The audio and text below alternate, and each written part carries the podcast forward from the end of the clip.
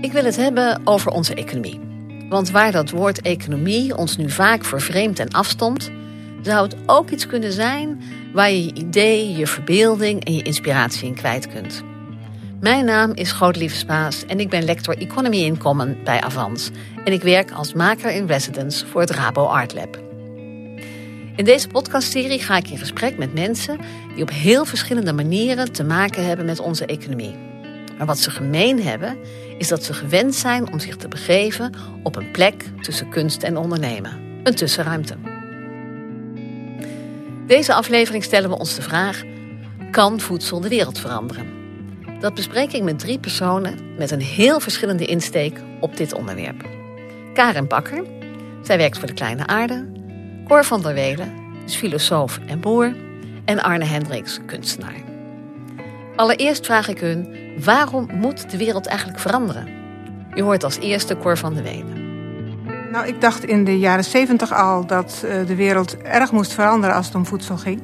Toen kwam het boek van Francis Moore Lepay uit, uh, Diet for a Small Planet. En die zei dat we veel te veel vlees aten en in plaats daarvan peulvruchten moeten gaan eten. Want als dat zo doorging, dan zou, um, zou de wereldbevolking uh, op een gegeven moment absoluut verhongeren. Zou gewoon niet genoeg zijn. Ik dacht toen dat dat ging gebeuren, maar het ging niet gebeuren. Het werd alleen maar erger. We gingen meer vlees eten en minder peulvruchten. Um, en dat vond zij erg voor de uh, voedselzekerheid. Ik vond het ook met name heel erg voor de dieren... want er was die, industriële uh, dierenhouderij op gang gekomen. Uh, ondertussen is het ook erg geworden voor het milieu... sinds daar rapporten over zijn verschenen, twintig jaar geleden ongeveer... En is het ook erg voor de biodiversiteit? Is het ook erg voor onze gezondheid? Uh, al die obesitas en al die welvaartsziektes. Um, is het ook erg voor de vervuiling in de wereld? Dus er zijn nou ja, tig redenen ondertussen om uh, te denken... dat het heel erg anders moet met, uh, met de voedsel... Oké, okay. dus ook door onze voedselproductie gaat het, zijn er eigenlijk een aantal crisissen ontstaan... die we misschien ook met die voedselproductie en op andere manieren misschien ook... Hè, maar moeten oplossen. Oké, okay. Karin. Nou, wij zijn bij de Kleine Aarde in 73 uh, begonnen. En eigenlijk een groep hippies is toen begonnen... naar aanleiding van het, uh, het rapport van Club van Rome... met de volle overtuiging dat het anders moest. En toen werden ze nou, bijna verketterd door de omgeving. Het waren hippies, het waren geitenwolle sokken... het waren uh, gekke denkers. Maar wat zij toen dachten daar kun je nu, als je hun, uh, het, het, uh, het uh, magazine van de kleine aarde leeft, dat waren zulke vooruitstrevende gedachten. Ze hadden toen al gelijk. Toen de rest van de wereld nog er lustig op los leefde, hadden zij al gelijk. Dus ja, de wereld moet echt veranderen. maar we, gaan nog niet, we schieten nog niet erg op. Oké, okay, dus binnen de planetary boundaries, hè, dus planetaire grenzen. Grenzen aan groei was dat rapport van de Club ja, van Rome. Ja. Uh, in beide gevallen gaat het over dat het te veel is en dat we misschien minder moeten. Arnhem, Zeker. volgens mij heb jij daar nog wat over te zeggen. Wat over minder? Ja. Ja, ik onderzoek al 15 jaar of het minder kan. En dan vooral als kunstenaar. Dus ik, vind, ik, ik, ik hoop heel erg op een wereld waarin het idee van minder ons inspireert. Dat we ernaar gaan verlangen. Uh, net zo goed als ik ernaar verlang dat, dat die ideeën die de kleine aarde heeft ontwikkeld... dat, dat, dat idee van Francis Moore Lapé over, over meer pulvrucht... Dat, dat ik hoop dat wij daarnaar kunnen gaan verlangen. Dat we het niet alleen maar zien als iets wat we moeten doen omdat het niet anders meer kan. Omdat we over die grenzen heen gaan. Maar dat het gewoon iets is wat we mooi, leuk, opwindend, inspirerend vinden. Dus ja, ik, ik ben in mijn werk op zoek naar een cultuur van het verlangen naar minder... En uh, daar hoort voedsel wat mij betreft gewoon bij. Net als heel veel andere dingen daarbij horen. Maar voedsel is gewoon het meest geweldige, het meest inspirerende... het meest effectieve ook, het meest diepzinnige medium... dat ik als kunstenaar in mijn praktijk tot nu toe ben tegengekomen. Dus ik kan met voedsel, met, met alle aspecten daarvan... veel meer uiten, veel meer vertellen dan met een tube verf... of met een stukje brons of marmer of zo. Ik... ik voor mij is voedsel het medium bij uitstek om, om op dit moment over de urgente kwesties waar wij nu uh, voor staan, om daarover te vertellen. Om daar vragen aan te stellen. Om, om daar met elkaar mee bezig te zijn. Als collectief, als mens. Um, en daarvoor moet je voedsel dus ook wel bevrijden uit die hele uh, utilitaire kijk. Je moet voedsel echt begrijpen als iets wat cultuur vertegenwoordigt. Wat ook een eigen vrije wil heeft. Wat een eigen vrije materiële aanwezigheid heeft. Wat de mogelijkheid heeft, de mogelijkheid heeft om als metafoor uh, ons, onze beweging als soort richting te geven. Ik denk ook, in aansluiting wat jij zegt, ik denk ook onze maatschappij moet fundamenteel veranderd worden. Het is niet eens een kwestie van alleen maar minder. Was, was, de, was de koers maar helder, dan hadden we iets uh, vast. Maar de koers is helemaal niet helder. We voelen alleen wel allemaal dat het zo niet kan, of de meeste van ons. Dat we er ziek van worden, dat we er ellendig van, dat we de stress niet aan kunnen, de onzekerheid. En wat ik zelf uh, met voedsel heb, het is, voedsel is natuur. Dus het brengt ons weer dichter bij onze eigen natuur. Het brengt ons weer met onze handen in de aarde. Het is een soort echte verbinding. En ik denk dat daarom het bulkt van de emotie. Veel meer nog dan, dan welke transitie die we... De energietransitie, daar voel ik geen emotie bij. Het is nodig, maar ik voel geen emotie zoals ik dat bij voedsel voel. Ik denk dus dat voedsel echt en eerlijk en dichtbij is. En mensen die met voedsel bezig zijn, die, die hebben ook als je de chef-kok neemt, ik was vorige week bij de boekpresentatie van Edwin Vinken, chef-kok. Zoals die over natuur praat, daar zit zoveel liefde in, daar zit zoveel respect in. Dat respect uh, is denk ik de basis waarop de voedseltransitie, nou, misschien wel de voorloper voor andere transities kan zijn. Ik hoop het in ieder geval. Ik, ik ga toch heel even, hè, want het klinkt prachtig. Maar um, als je kijkt naar wat er in de schappen van de supermarkt ligt, wat toch het voedsel is wat wij allemaal eten, um, dan is de verbinding met de natuur daarin best wel ver te zoeken. Ik bedoel, um, dus ja, ik, ik ga even naar uh, Cor, die ook jaren bij uh, Wageningen Universiteit heeft gewerkt. Hoe kijk jij daarnaar? Hele grote transities, die, die duren ook lang. Um, dus als, als, je, als je die vraag stelt van kan voedsel de wereld veranderen... dan is het antwoord ja, natuurlijk kan voedsel de wereld veranderen. We hebben daar enorme voorbeelden van in het verleden. De landbouwrevolutie heeft de wereld totaal veranderd, een jaar of tienduizend geleden. Maar het heeft duizenden jaren geduurd voordat, dat, voordat mensen echt zich op allerlei plekken in steden en dorpen gingen vestigen. En allerlei nieuwe vormen van bestuur en, en, en voorraden en ongelijkheden. Nou ja, alles wat dat meebracht, dat heeft de wereld echt grondig veranderd. Um, een, een, verandering die eigenlijk relatief snel gegaan is, is de verandering na de Tweede Wereldoorlog. Toen uh, iedereen zei van nooit meer honger. En, en toen is, de, is de, vooral de dierlijke productie enorm opgevoerd. Die is heel industrieel geworden. En we zijn toen alsmaar meer vlees gaan eten. En ik denk, Anne, ik hoop dat we gaan verlangen naar iets anders. Maar mensen verlangen nog steeds enorm naar vlees. Uh, op, de vleesconsumptie op de wereld neemt nog steeds enorm toe. Uh, en al in de jaren zestig kwam daar bezwaar tegen van mensen die uh, uit dierredenen en, en zoals Francis Morlepé uit voedselzekerheidsredenen en later milieuredenen enzovoort. Maar Francis Morlepé, dat is meer dan 50 jaar geleden. En als je, um, als je uh, transitiemensen hoort, mensen die echt verstand hebben van, uh, van, van transities, of daar in ieder geval veel studie naar gedaan hebben, dan zeggen ze, nou ja, in het begin dan zijn er allemaal mensen bezig met ideeën, maar je merkt er in de samenleving nog niks van. Uh, en dan komen er wat bedrijfjes en dan komen er wat onderzoeken. En dan uh, je merkt er nog steeds niet heel van. In die fase zitten we natuurlijk. Hè. De vleesconsumptie gaat nog niet omlaag, maar er gebeurt wel veel. En dan zeggen ze, nou op een gegeven moment komt er dan misschien wel een kantelpunt. En dan gaat het ineens heel snel. En er zijn mensen die zeggen, daar zitten we best wel dicht tegenaan, toch langzamerhand nu. Want er zijn uh, echt meer dan 25% van de mensen in Nederland, zelfs veel meer, die vinden echt dat het anders moet. En dat we minder, veel minder vlees moeten eten. Om het maar even bij dat voorbeeld te houden. Um, maar tegelijkertijd uh, de ellende van, van zulke grote transities en van die kantelpunten is dat je geen garantie hebt dat ze, dat voor jou de goede kant op gaan. Er zijn zoveel dingen in de wereld gaande die allerlei kanten op gaan.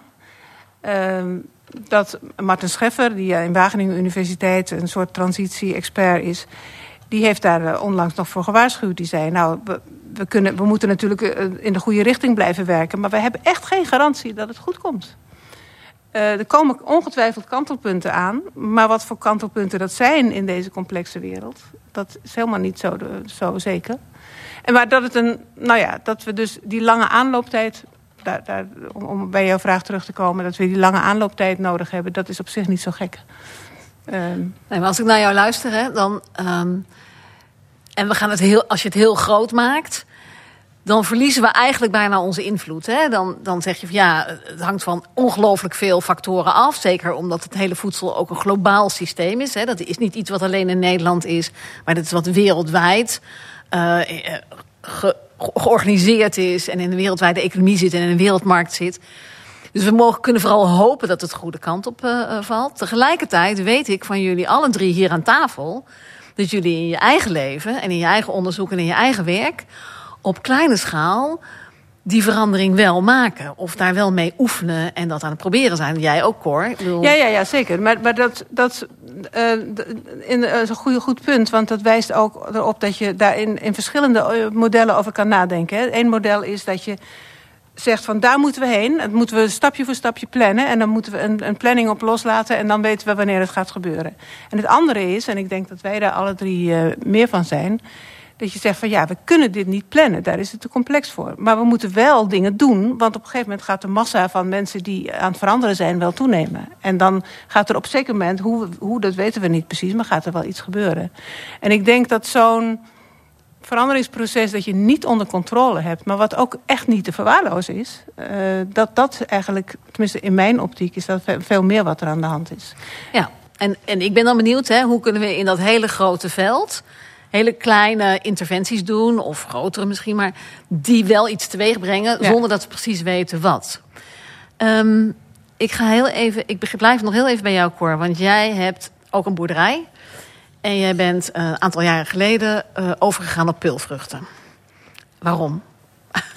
Mm, het kost weer een paar zinnen. Ja, ja maar dat mag. dus, dus, dus we, was de jaren zeventig. Ik kwam van een boerderij, eh, die was toen van mijn oma. En ik ging studeren, ik ging heel andere dingen doen. En wat ik verwacht had, zoals ik net beschreef... we gaan allemaal peulvruchten dat gebeurde helemaal niet. En toen ik weer uh, wakker werd van al die andere dingen die ik deed... Uh, toen zag ik dat ook al die dierziektes van de jaren negentig helemaal niet hielpen. De vleesconsumptie bleef gewoon stijgen enzovoort. En daarom dacht ik op zeker moment uh, toen ik uh, geïnteresseerd raakte in kunst, toen was er een kunstenaar die, uh, die wou kweekvlees maken. En toen, ben ik, toen dacht ik, wauw, misschien gaat dat helpen. Dus ik raakte daarin geïnteresseerd als een mogelijke trigger voor, voor, voor die transitie. Want het was ondertussen ook duidelijk, al die, al die burgers die er tot dan toe ontwikkeld waren, die sloegen niet aan, want het leek niet genoeg op vlees. En in Wageningen was eigenlijk iedereen heel sceptisch, sceptisch over kweekvlees bijna tot nu aan toe. Het is nu een beetje aan het veranderen. Um, en, ze zeiden tegen mij, hoor, wat zie je toch in dat kweekvlees? En dan zei ik, nou ja, ik weet niet wat het wordt... maar we moeten vele wegen naar Rome bewandelen, eh, volgens mij. En op dit moment is het... Mensen houden zoveel van vlees. We moeten eerst iets we moeten misschien iets maken wat er zoveel mogelijk op vlees lijkt. Sterker nog, kweekvlees belooft echt vlees te zijn. Dus ik was daar geïnteresseerd in. Wat brengt dat op gang? Wat voor gesprekken? En daar nou, heb ik heel veel onderzoek naar gedaan ook onderzoek naar de vraag of dat misschien iets voor boeren zou kunnen zijn. Oh nieuwe generaties boeren, die zouden misschien wel veel technologischer kunnen gaan werken. En dan zou je het niet per se in grote fabrieken moeten maken, dat kweekvlees, maar misschien ook wel op kleine schaal. Nou, daar wordt nog steeds eh, best wel aan gewerkt. Ook omdat die grote schaal bij het kweekvlees nog steeds niet zo erg wil opschieten. Um, maar ondertussen was ik dus geïnteresseerd geraakt in van al mijn andere dingen, toch ook wel in voedsel. En uh, was mijn oma overleden en was mijn vader overleden en mijn oom en mijn tante. En uh, die boerderij was ineens van ons. En toen raakte ik uh, niet alleen betrokken bij die boerderij, maar het was ook het jaar van de peulvrucht geweest, 2016. De FAO, die ehm, zei van, jongens, um, gaat helemaal niet goed. Uh, de peulvruchten zijn bijna vergeten gewas geworden. En het, ze, zijn, ze zijn het ei van Columbus. Ze zijn de oplossing voor alles. Dus een paar jaar later uh, heb ik gezegd van laten wij ook die peulvruchten ook in Zeeland weer terugbrengen. want daar, wij, vroeger werd op onze boerderij erten verbouwd, maar die was overal verdwenen. In Zeeland werden bijna geen erten meer verbouwd. In Zeeuws-Vlaanderen nog wat bruine bonen, maar heel veel meer was het ook niet. Maar nu Toen zijn we met veldbonen begonnen, want dat werd toen een beetje gepropageerd. En uh, nou, dat begint nu een beetje uh, vorm te krijgen. En toen kwam ik uh, Arne tegen in, in Wageningen. En die was artist in residence daar. En begonnen eventjes over kweekvlees te praten. Maar toen Arne hoorde dat ik ook een boerderij had, toen zei hij: oh, laten we het over bonen hebben. En toen, toen ging hij daar miso van maken. Dus toen, toen ging dat weer rollen. Ga zo naar Arne. Maar ja. ik vind het heel belangrijk om even te markeren dat, dat je in je hele carrière en je werk en je leven op zoek bent geweest naar dingen die kunnen helpen om een trigger te zijn voor die verandering. En dat je het niet zoveel uitmaakt of dat nou kweekvlees is of dat dat nou bonen zijn. Als het maar een bruggetje is naar een wereld die op een gezondere manier, dus niet zo destructief als dat nu is, dat voedsel of die, dat die eiwitten produceert. Um, ik ga nu naar Arnhem. Um, want jij maakt miso, dat weten we inmiddels. Dat heeft de Cor nu verraden.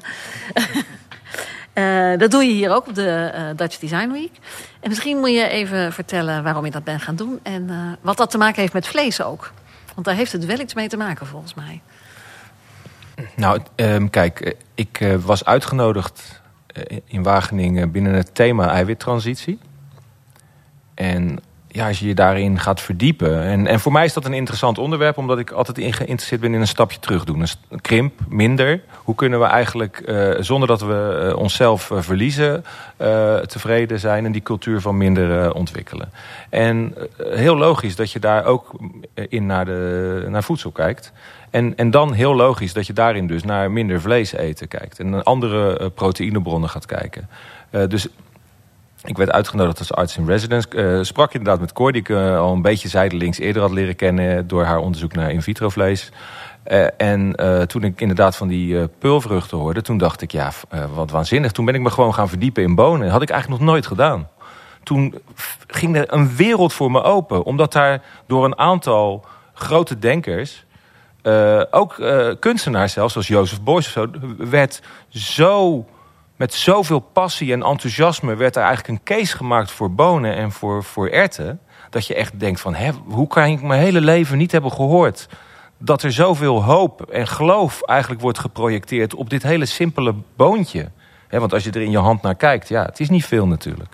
Dat het opeens zo'n ontzettend revolutionair potentieel heeft... dat is voor mij als kunstenaar ontzettend inspirerend. Want het gaat vaak over door door de oppervlakte van dingen heen kijken en zien wat de essentie van zoiets kan zijn.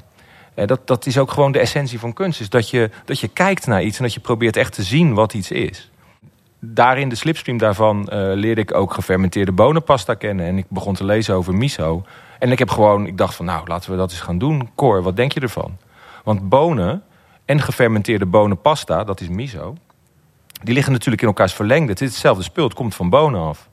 En dus het, Alleen het enige met bonen is dat ja, je kunt ze lekker vinden of niet. Maar heel veel smaak is er misschien niet. Wat miso doet, is die smaak toevoegen. En ook nog eens een keer een volledig uh, proteïnearsenaal uh, toevoegen. En vitamine B12. Het, het, maakt het gewoon lekkerder. Het maakt het gezonder.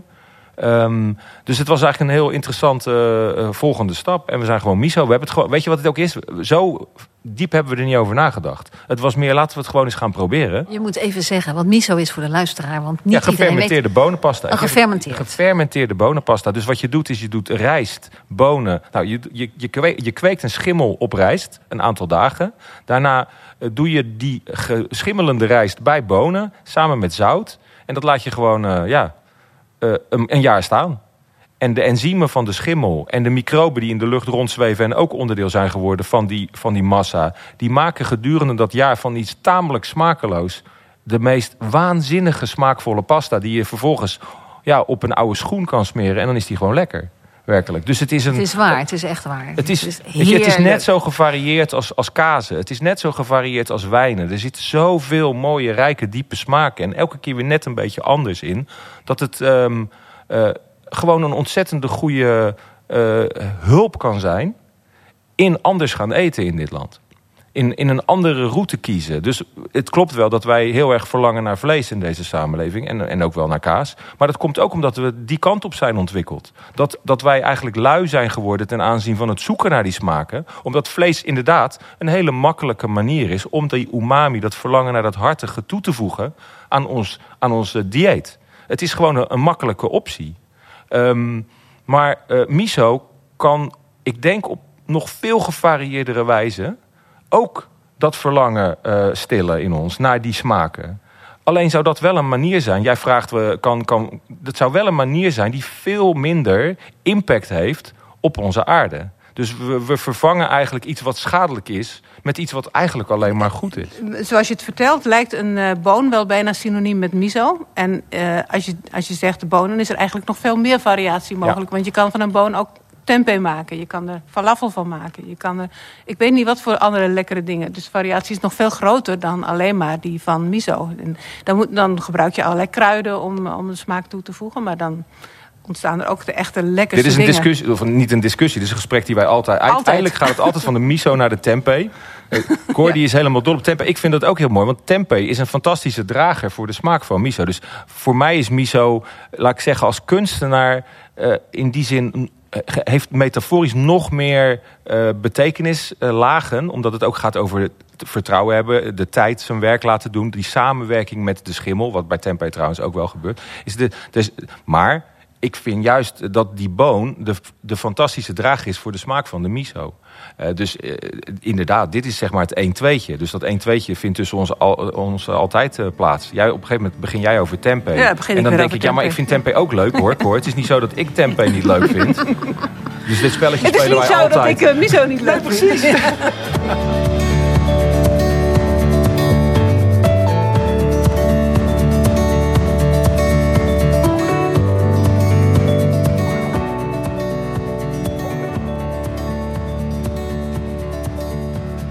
even naar Karen.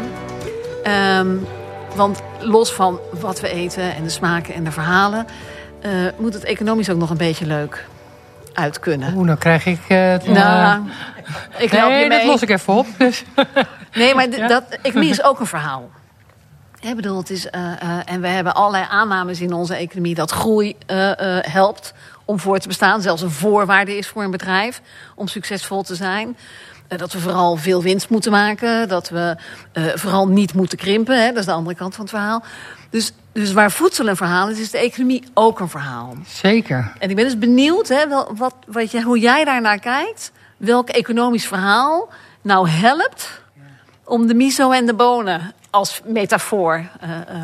Nou, Um, het uh, economisch verhaal is, is, is onze werkelijkheid. We hebben eerst een verhaal bedacht en daar zijn we met z'n allen in gaan zitten. En daar zitten we nu zo in vast dat we niet eens meer doorhebben dat we in een verhaal zitten.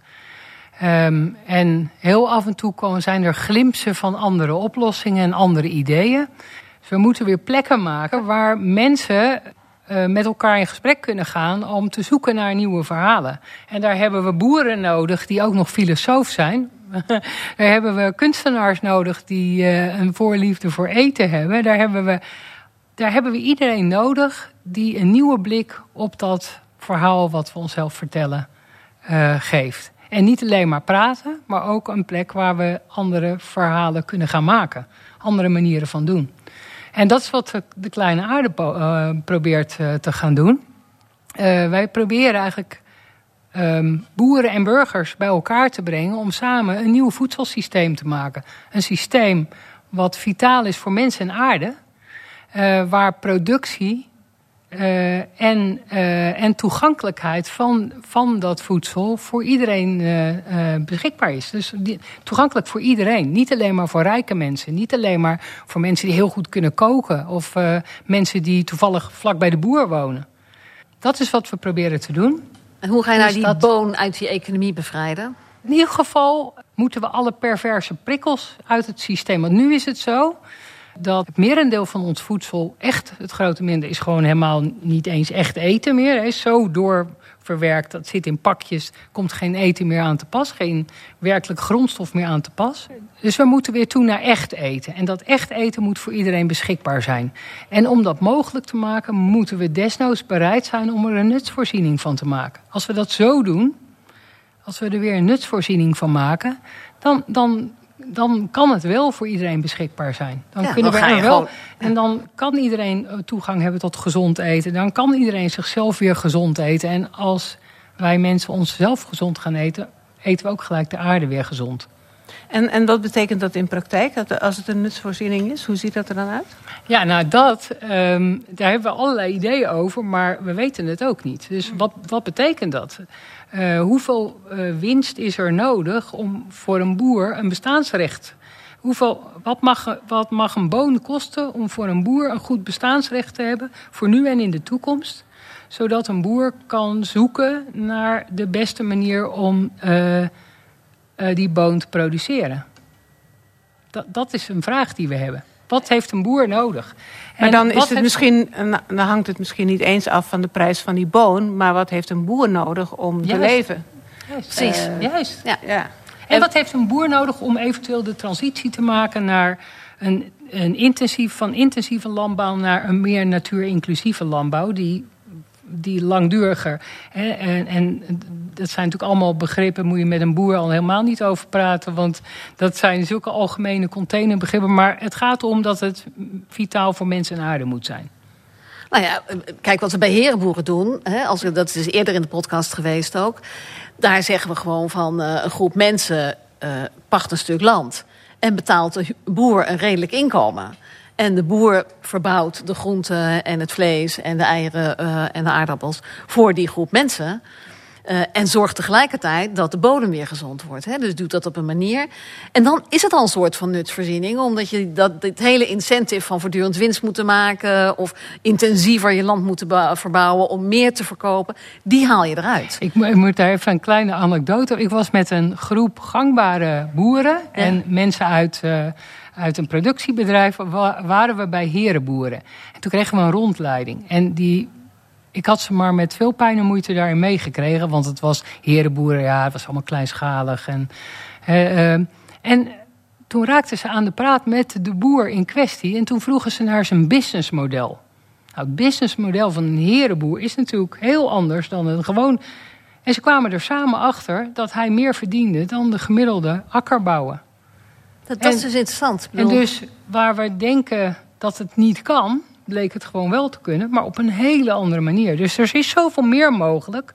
En wil ik niet zeggen dat herenboeren de oplossing voor iedereen is. Dat is niet zo. Nee, nee, maar het maar gaat het mij gaat even om het zoeken. Naar, ja, precies. Het gaat, ja. Ik ga weer even terug naar Arne. Want jij maakt die miso. En wat ik interessant vind met die miso is dat je het weggeeft. Giften waren, uh, zijn eigenlijk heel lang en misschien wel de langste tijd van onze cultuur zijn, dat, is dat, was dat eigenlijk een soort het, weefsel van onze samenleving. Je hield banden in stand met andere groepen mensen, doordat je elkaar eigenlijk steeds giften gaf. En ik gaf jou wat en daar verwacht ik eigenlijk wat voor terug. Het is eigenlijk een, een godsbe dat wij tegenwoordig denken dat het geven van een cadeau, dat dat geen wederkerig principe in zich draagt. Dat, dat, dat, dat, wat, ik eigenlijk, als ik jou een cadeau geef en, en zeg, ja, ik hoef daar niks voor terug, wat je tegenwoordig vaak een soort van hoort, want dat zijn, schijnt chic te zijn, dat betekent eigenlijk dat ik geen relatie met jou wil. Want als ik jou een cadeau geef waar ik wat voor terug verwacht, dan komt er een moment in de toekomst dat jij mij een cadeau geeft. En dat ik jou daarna iets verder in de toekomst weer een cadeau teruggeef. Doordat we natuurlijk heel erg een, een geldsysteem hebben nu, waarin je eigenlijk uh, ja, die relatie afkoopt. Hè? Je, je, geeft een bedrag en dan krijg jij die miso mee. Ja, daardoor zijn we eigenlijk ook een, een, een, een manier om weefsel in de samenleving aan te brengen. Zijn we daarmee ook een beetje kwijtgeraakt.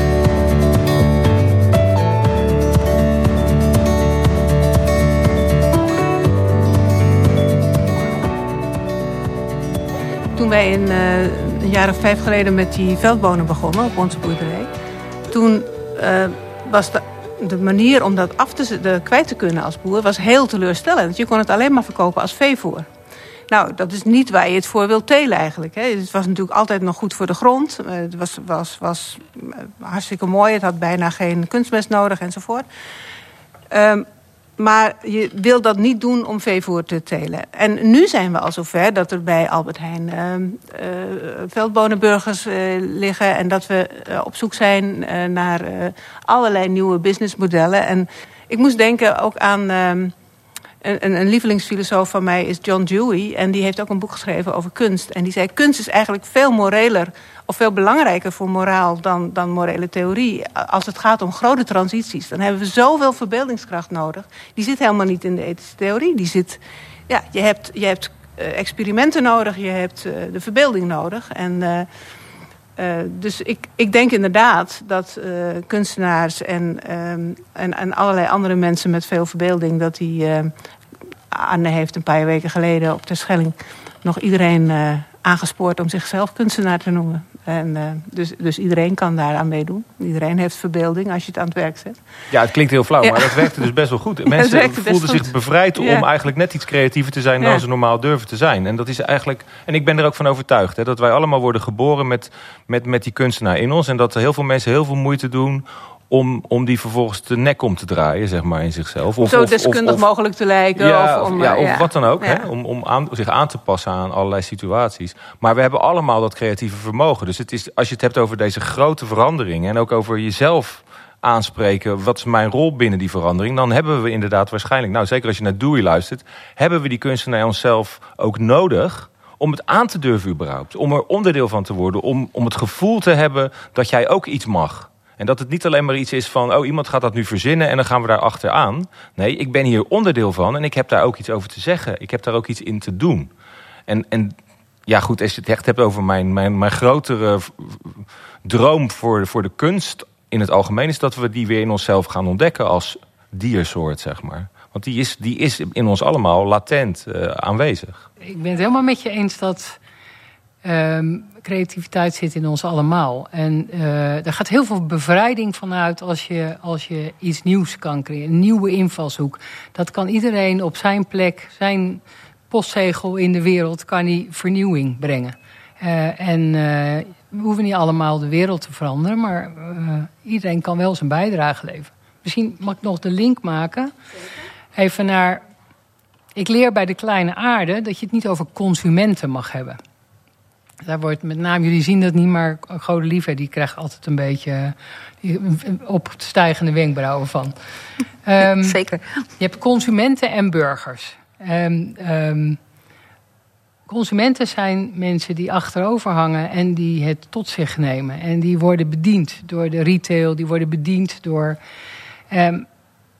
het is fijn om af en toe consument te zijn, maar we moeten ook weer zelf gaan ons gaan bemoeien met ons voedsel. Omdat het, uh, dat gewoon nodig is om gezond te zijn. Maar ook om weer te begrijpen waar voedsel vandaan komt. Hoe het werkt met voedsel, wat we ermee kunnen. Voedsel is ook een manier hè, uh, om verbinding te maken. Dus het wordt tijd dat we weer zelf onderdeel worden van ons voedselsysteem. Dat we weer leren koken, dat we er weer lol in krijgen.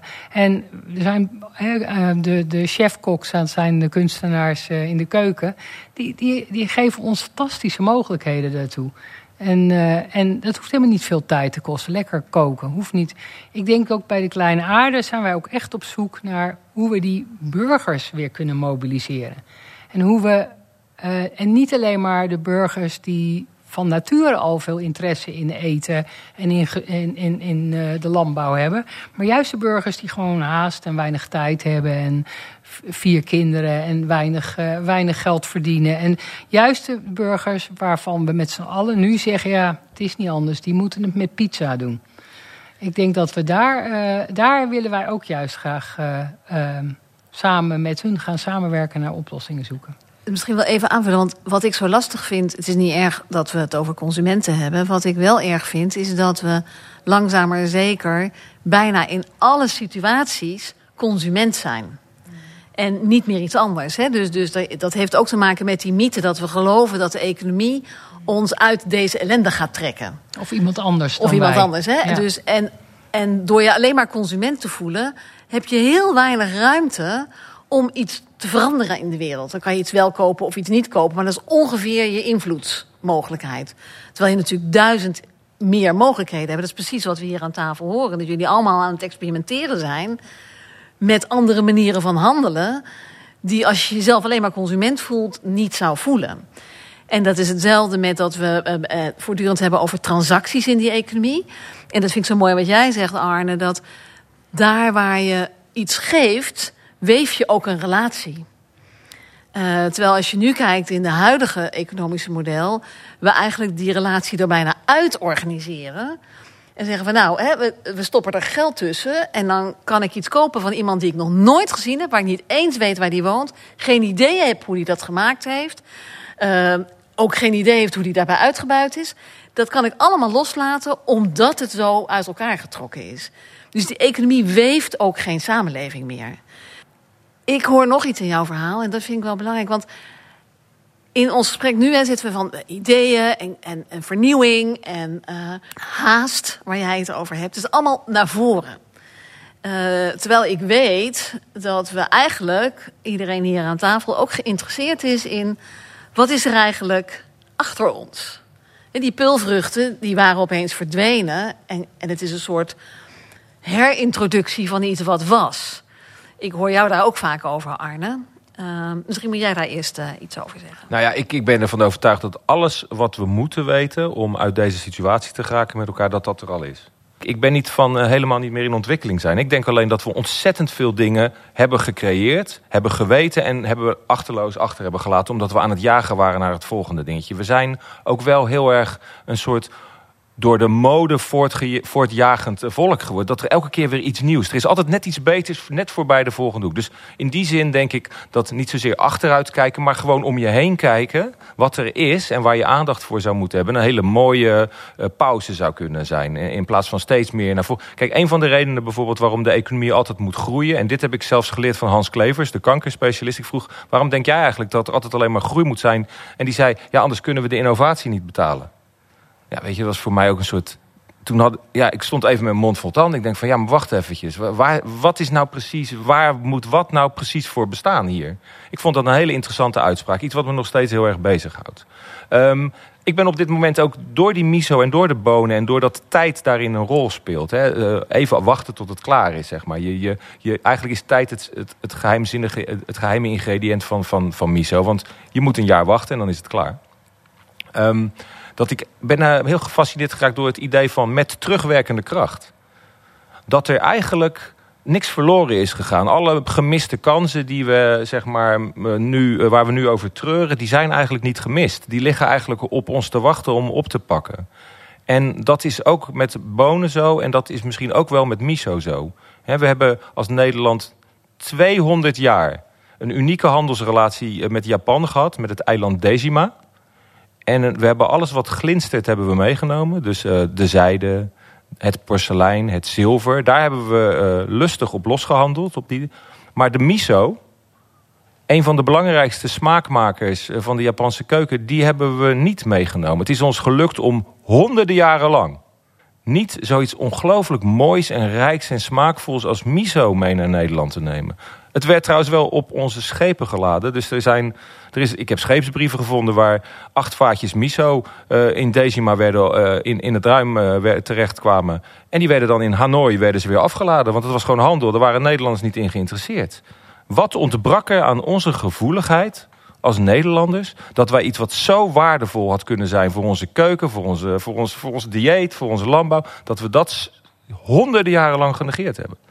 Met terugwerkende kracht denk ik dat het geen probleem is. Als we er nu alsnog naar gaan kijken en er nu alsnog vanuit gaan verlangen. dus het is jammer dat we het niet gedaan hebben misschien. Want dan hadden we nu misschien geen stikstofcrisis gehad. Want dan was onze umami plantaardig geweest. In plaats van dierlijk en, uh, en zuivel en dat soort dingen, vlees. Maar uh, laten we dan zoiets op dit moment omarmen. Misschien is het met terugwerkende kracht helemaal niet misgegaan heeft het alleen net iets langer geduurd. En heeft, eh, net als miso, heeft, heeft dat heel de tijd in het vat gezeten en heeft dat gerijpt. En ja, en, en is het nu de tijd om het volledig te omarmen als mens. Het is ook opgave van, van schatten die er gewoon kant en klaar liggen bijna. Of, of ze weer opmerken of hervinden. Of... Kijk, Kant en klaar, maar het kan, het kan ook zijn dat je ze een beetje verandert of aanpast. Hè? Uh, want uh, om maar weer eventjes uh, op de bonen en wat je er nog meer van kan maken dan miso terug te komen. Je kan, daar gaan we weer. Um, ik kwam er op een zeker moment achter dat in uh, uh, dat falafel wordt in Israël en Libanon en zo wordt het gemaakt met kikkererwten. Maar in Egypte wordt het gemaakt met tuinbonen. Nou, tuinbonen is naast de familie van veldbonen. Dus toen dacht ik, nou dan kan je ook falafel van veldbonen maken. Dus dat ben ik eens gaan proberen. Perfect. Dus dan, dan, dan kan je allerlei culturen een beetje gaan husselen. En dan kan je gewoon toch weer op iets net anders uh, terechtkomen. En zo denk ik dat uh, zodat dat er inderdaad, ik, ben het helemaal met Arne eens. Het is een mooi, een mooi beeld van dat terugwerkende kracht. Dat je in het verleden allerlei aanzetjes kan vinden waar je bij aan kan sluiten. Maar je hoeft er niet onveranderd over te nemen. Je kan er, je kan er andere dingen mee doen. Dus het gaat, hè, want, ik, want het gaat ook om hervinden van dingen, zullen we maar zeggen. Hè? Dus hervinden van relaties, hele oude relaties die er zijn tussen Japan en Nederland bijvoorbeeld, wat jij zegt. Het hervinden van kennis, het hervinden van verhalen, het hervinden van smaken, het hervinden van Ehm, en, en het is een soort pleidooi. Want ik vind het wel interessant, we hadden het net over die creativiteit. Hè, wat toch, toch iets... Althans, zeker als je kijkt in creatieve brainstorms... dat het toch heel erg iets heeft van... we moeten naar een doel en we moeten... Terwijl dit veel meer een soort vertraging is... En kijken, de tijd nemen om te kijken wat er is. En te kijken om te kijken hoe het kan werken. Of om het uit. En of dat nou, als ik naar de MISO kijk, het aspect van het maken is, wat een jaar duurt. Die smaak hervinden, de verhalen erbij hervinden. Ook die, die geschiedenis herdenken. Want we weten natuurlijk helemaal niet of we, als we die vaatjes wel hadden meegenomen, dat hier lekker waren gaan vinden. Maar, maar het, het veronderstellen of het je afvragen biedt een soort opening om er nu iets mee te doen. En, en dus die nieuwsgierigheid om, om het te herschrijven, om het te hervinden, om het te hervertellen, te hermaken. Uh, als een opening naar binnen de planetaire grenzen en uh, binnen de grenzen aan de groei, zullen we maar zeggen, weer te gaan eten. En, en als aanvulling en nieuwe connecties leggen. Hè? Wat, wat, ik denk wat we heel erg van kunstenaars kunnen leren, maar ook je ziet dat voorvechters en nieuwe denkers nu ook vaak mensen zijn die twee heel complementaire dingen. Jij bent een filosoof en een boer. Ja, het is, dat zou je niet bedacht kunnen hebben, maar... Ik ben ook nog bioloog. bioloog ook nog, ja. bioloog. Ja, ik geloof dat dat ook een, een kans is. Uh, connecties, onverwachte connecties. Echte gesprekken, uh, onderzoekende vragen. En dan zitten de antwoorden tussen ons in.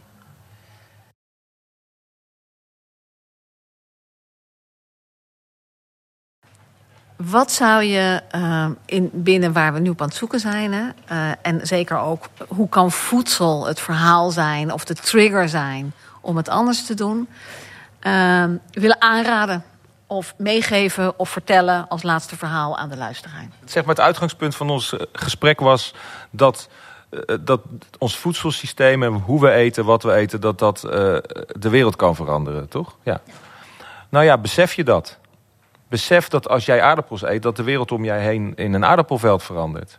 Besef dat als jij uh, uh, veel vlees eet, dan verandert jouw omgeving in een, in een uh, mega varkensstal.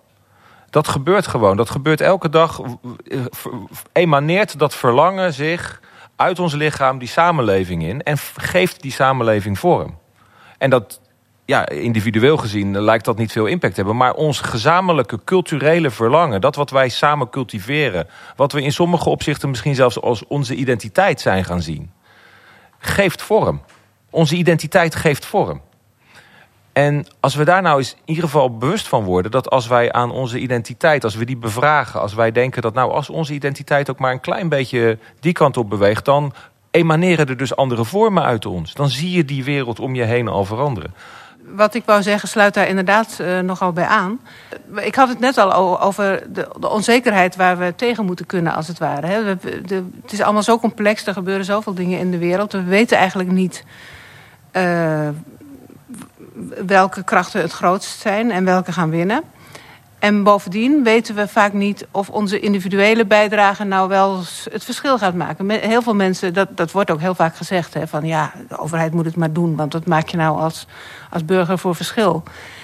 Of de bedrijven moeten het doen, of nou ja, eh, verantwoordelijkheid kan overal gelegd worden. Je hoeft niet zeker te weten dat het de goede kant op gaat... om toch bezig te zijn en om toch uh, een soort van invloed te hebben.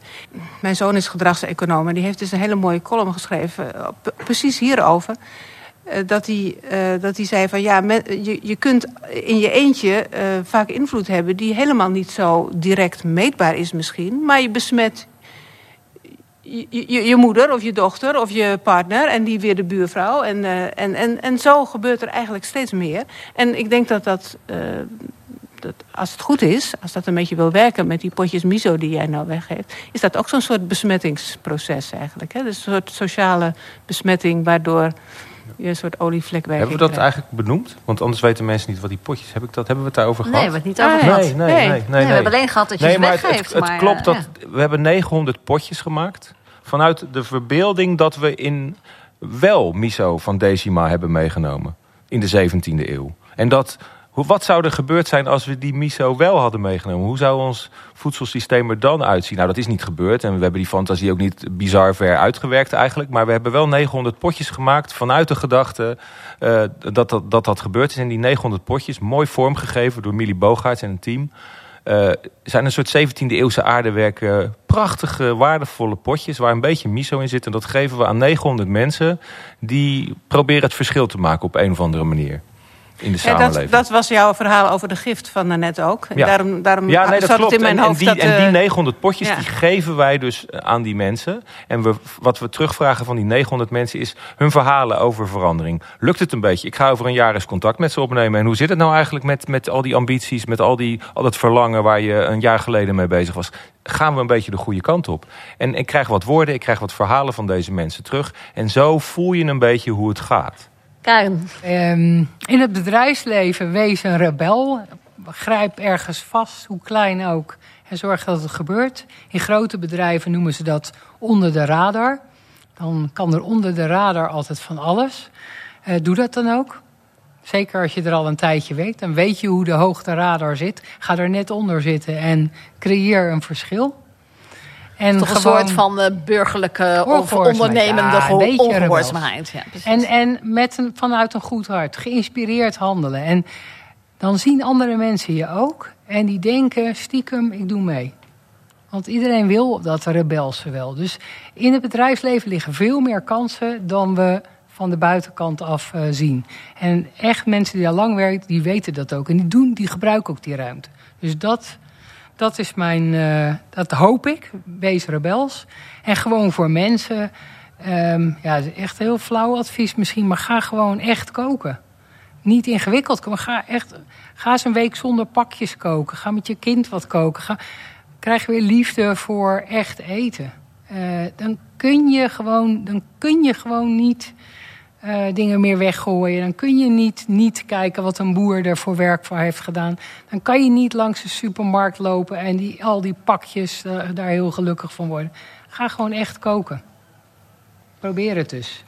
Weet je, mag ik nog één ding? Want wat jij net beschrijft. Weet je, in Japan heb je hele grote, hele eh, ja, conservatieve bedrijven. Maar die hebben vaak hebben ze één plekje binnen hun bedrijf... waar ze de beetje vreemde vogels aan het werk zetten. Want ze weten heel goed dat zij in al hun eh, eh, statische, eh, conservatieve handelen... Dat, dat dat niet het enige is wat zij kunnen doen. Zelfs zij niet.